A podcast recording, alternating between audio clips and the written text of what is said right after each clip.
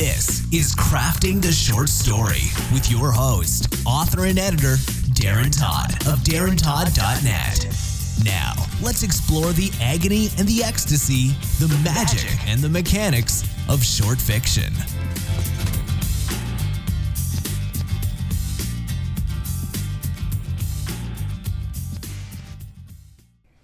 Hello and welcome to Crafting the Short Story. This is episode 20. Sorry for the extremely huge gap between episode 19 and episode 20. I was actually in the middle of moving, still in the middle of trying to sell the house, which is a nightmare if anyone has not yet experienced that. But today, what I'm going to be going over are different ways that we, as a habit, as a rule, turn verbs into nouns. I'll call it the nounification of verbs, which is kind of funny because that is exactly what I did to the word. I suppose you would call it nounify if we were going to keep it as a verb. Neither one of them actual word, but it illustrates the point. And that is taking a verb and for whatever reason making it a noun either through a certain phrasing or by use of a gerund, which we'll go over. So we're talking about participles and gerunds and these phrases that are also uh, ways in which we nounify our verbs and which I feel end up hurting the actual prose. Uh, but I should say, based on what I've seen, uh, gerunds are a little confusing and always have been to me, I think, because they're confusing to everyone else. And therefore, I don't see very good descriptions. The best description I saw was when you turn a participle, a verb ending in ing, and use it as a noun. Now, it can also be used as an adjective and it can also be used as a part of a linking verb, and neither of those is a gerund. From what I understand, it is only when it becomes a noun that it's a gerund. So all gerunds are participles, but not all participles are gerunds, if that makes sense.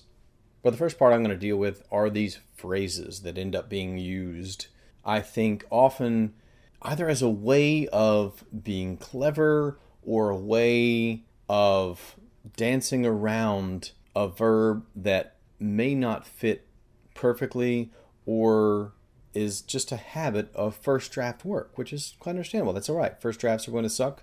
That's fine. Uh, but it's up to us to actually look and find these things and find how to apply a more suitable verb or simply to take whatever that noun is and, and turn it back into its verb form. So let's take an example.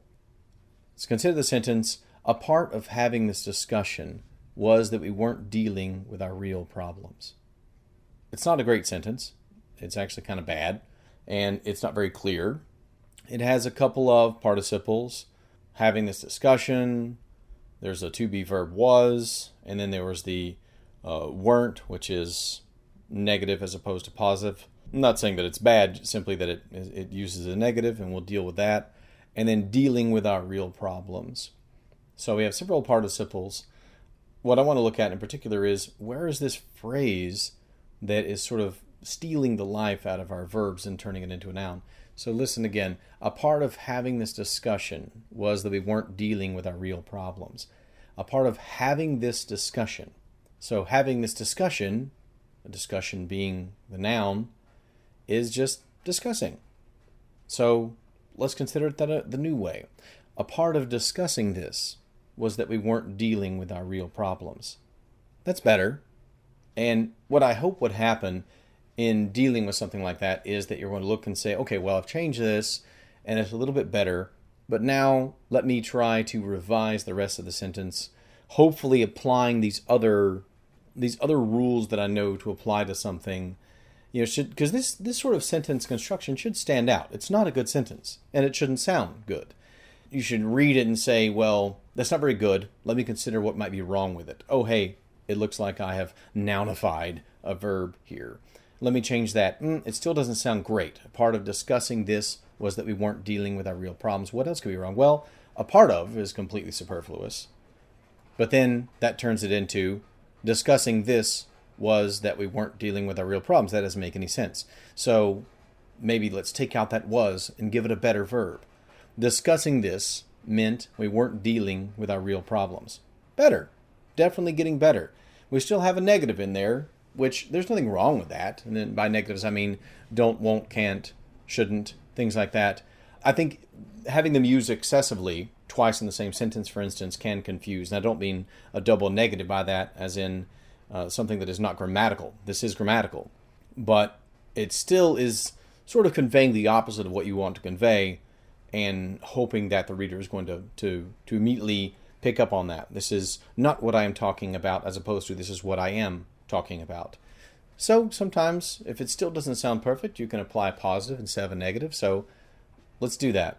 Discussing this meant we were avoiding our real problems. Okay, definitely getting better. How about uh, losing the participle we were avoiding? Unless it matters. If it's continuous action and it actually matters, then then by all means keep it. But oftentimes you can look at that and say, okay, well, I've got the you know, um, a to be verb here as a linking verb preceding a participle. Is this something that I can get rid of and lose nothing? And if the answer is yes, then do it. So the end, the end being discussing this meant avoiding our real problems. A much more potent sentence than in the beginning. In the beginning, a part of having this discussion was that we weren't dealing with our real problems. So, a much better version after we addressed all those problems.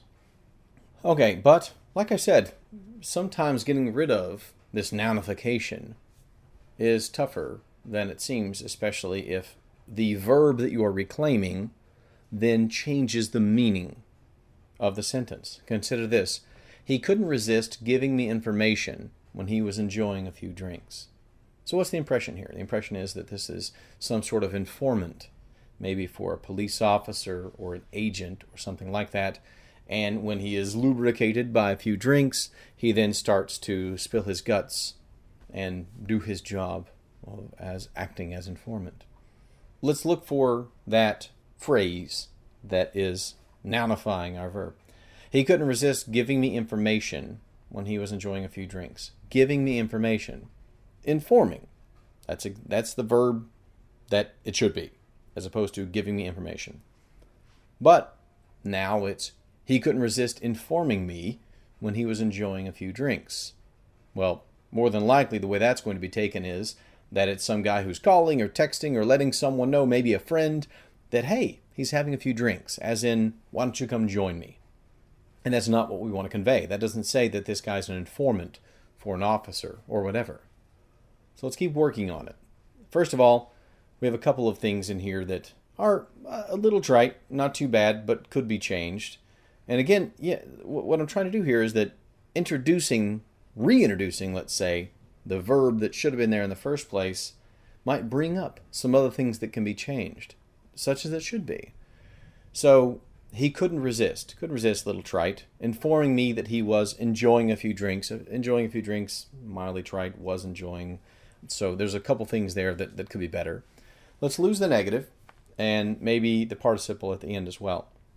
Do that, why don't we flip it around a little bit? I know it's a pretty good habit too to have in your tool belt the ability to take something in the third person and avoid starting every sentence with she or he, or in the first person, avoid starting every sentence with I.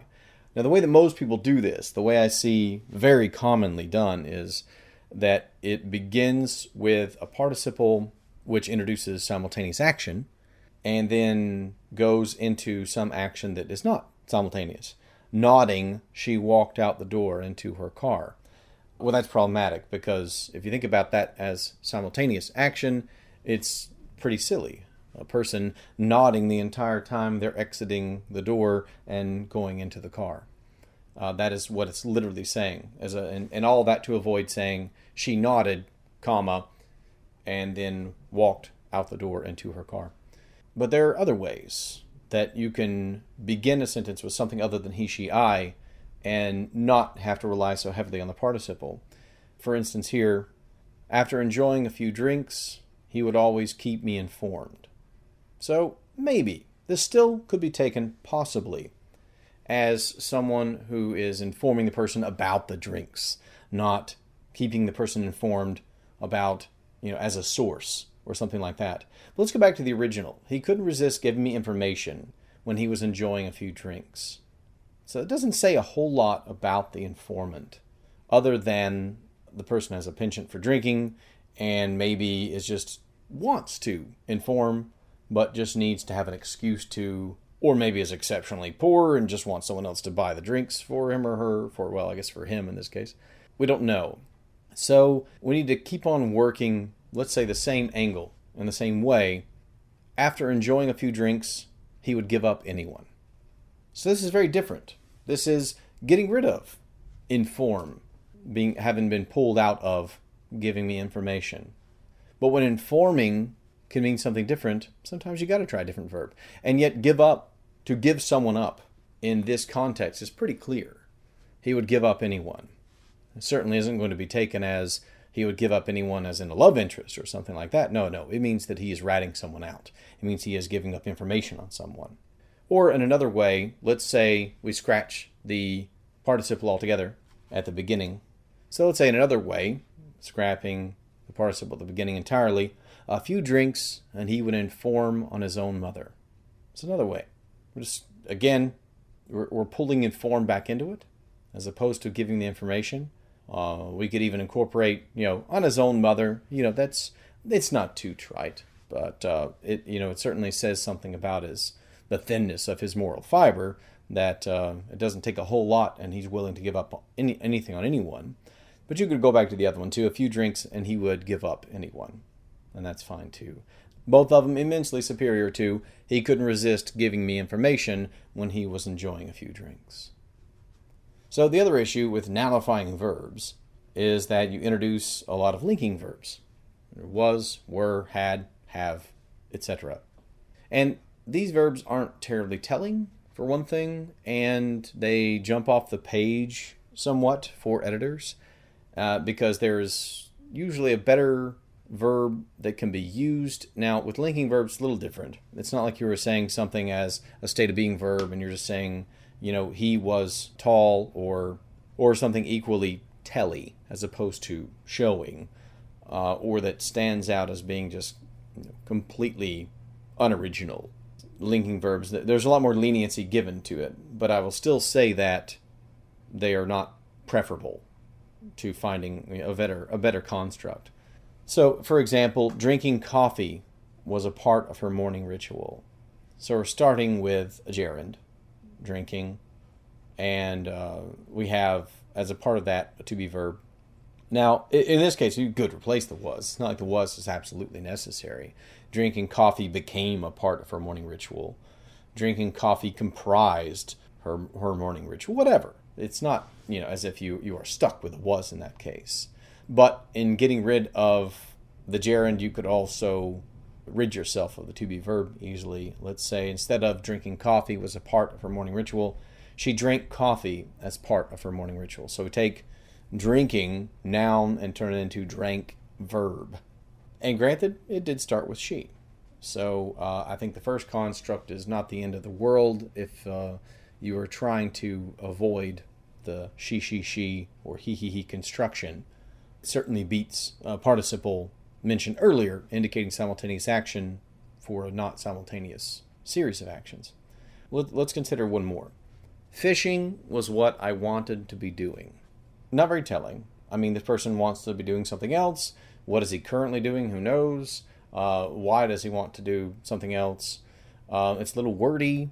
Two to be verbs here was, to be, doing. If you were to remove the gerund there, just begin with the I, first person, it could be as simple as I wanted to leave work and fish. Or I wanted to leave work and go fishing. Now, here is a possible consequence of getting rid of the nounification of those verbs. It's telling, it's clear, but it's not terribly exciting, is it?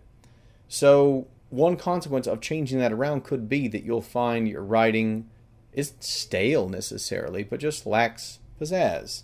Well, again, I would say that if it didn't work and fishing was not what I wanted to be doing, doesn't work, and then you change it to something that does work in a more concise and clear fashion, I wanted to leave work and fish, and yet it still lacks pizzazz, then you might want to restructure the entire thing. Those are the kind of sentences where, if it is a hang up for you, if you read it and you know that it could be better, start applying those rules that you've learned and those and those you know looking at it and saying, "Oh, well, I have a gerund here. Maybe that's part of what the problem is. Let me solve that." Well, it still doesn't sound great. Then that's when you reconstruct the entire sentence perhaps. I came up with my mind left work, cast a line into the water, and cracked a beer without me. So that's much better. It conjures an image. It tells you a lot more about the character. So his mind left work.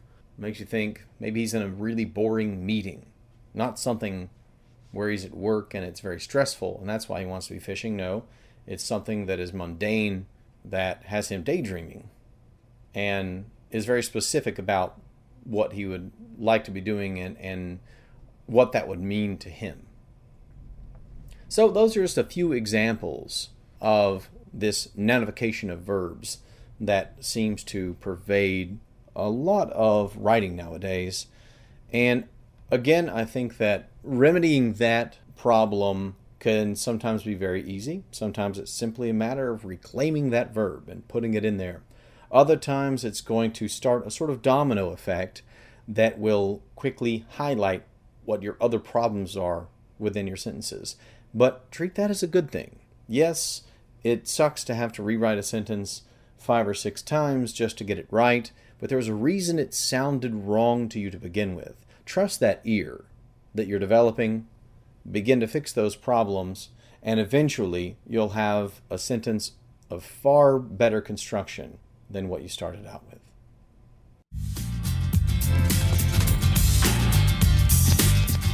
This has been Crafting the Short Story with Darren Todd. Visit Darren online at darrentodd.net.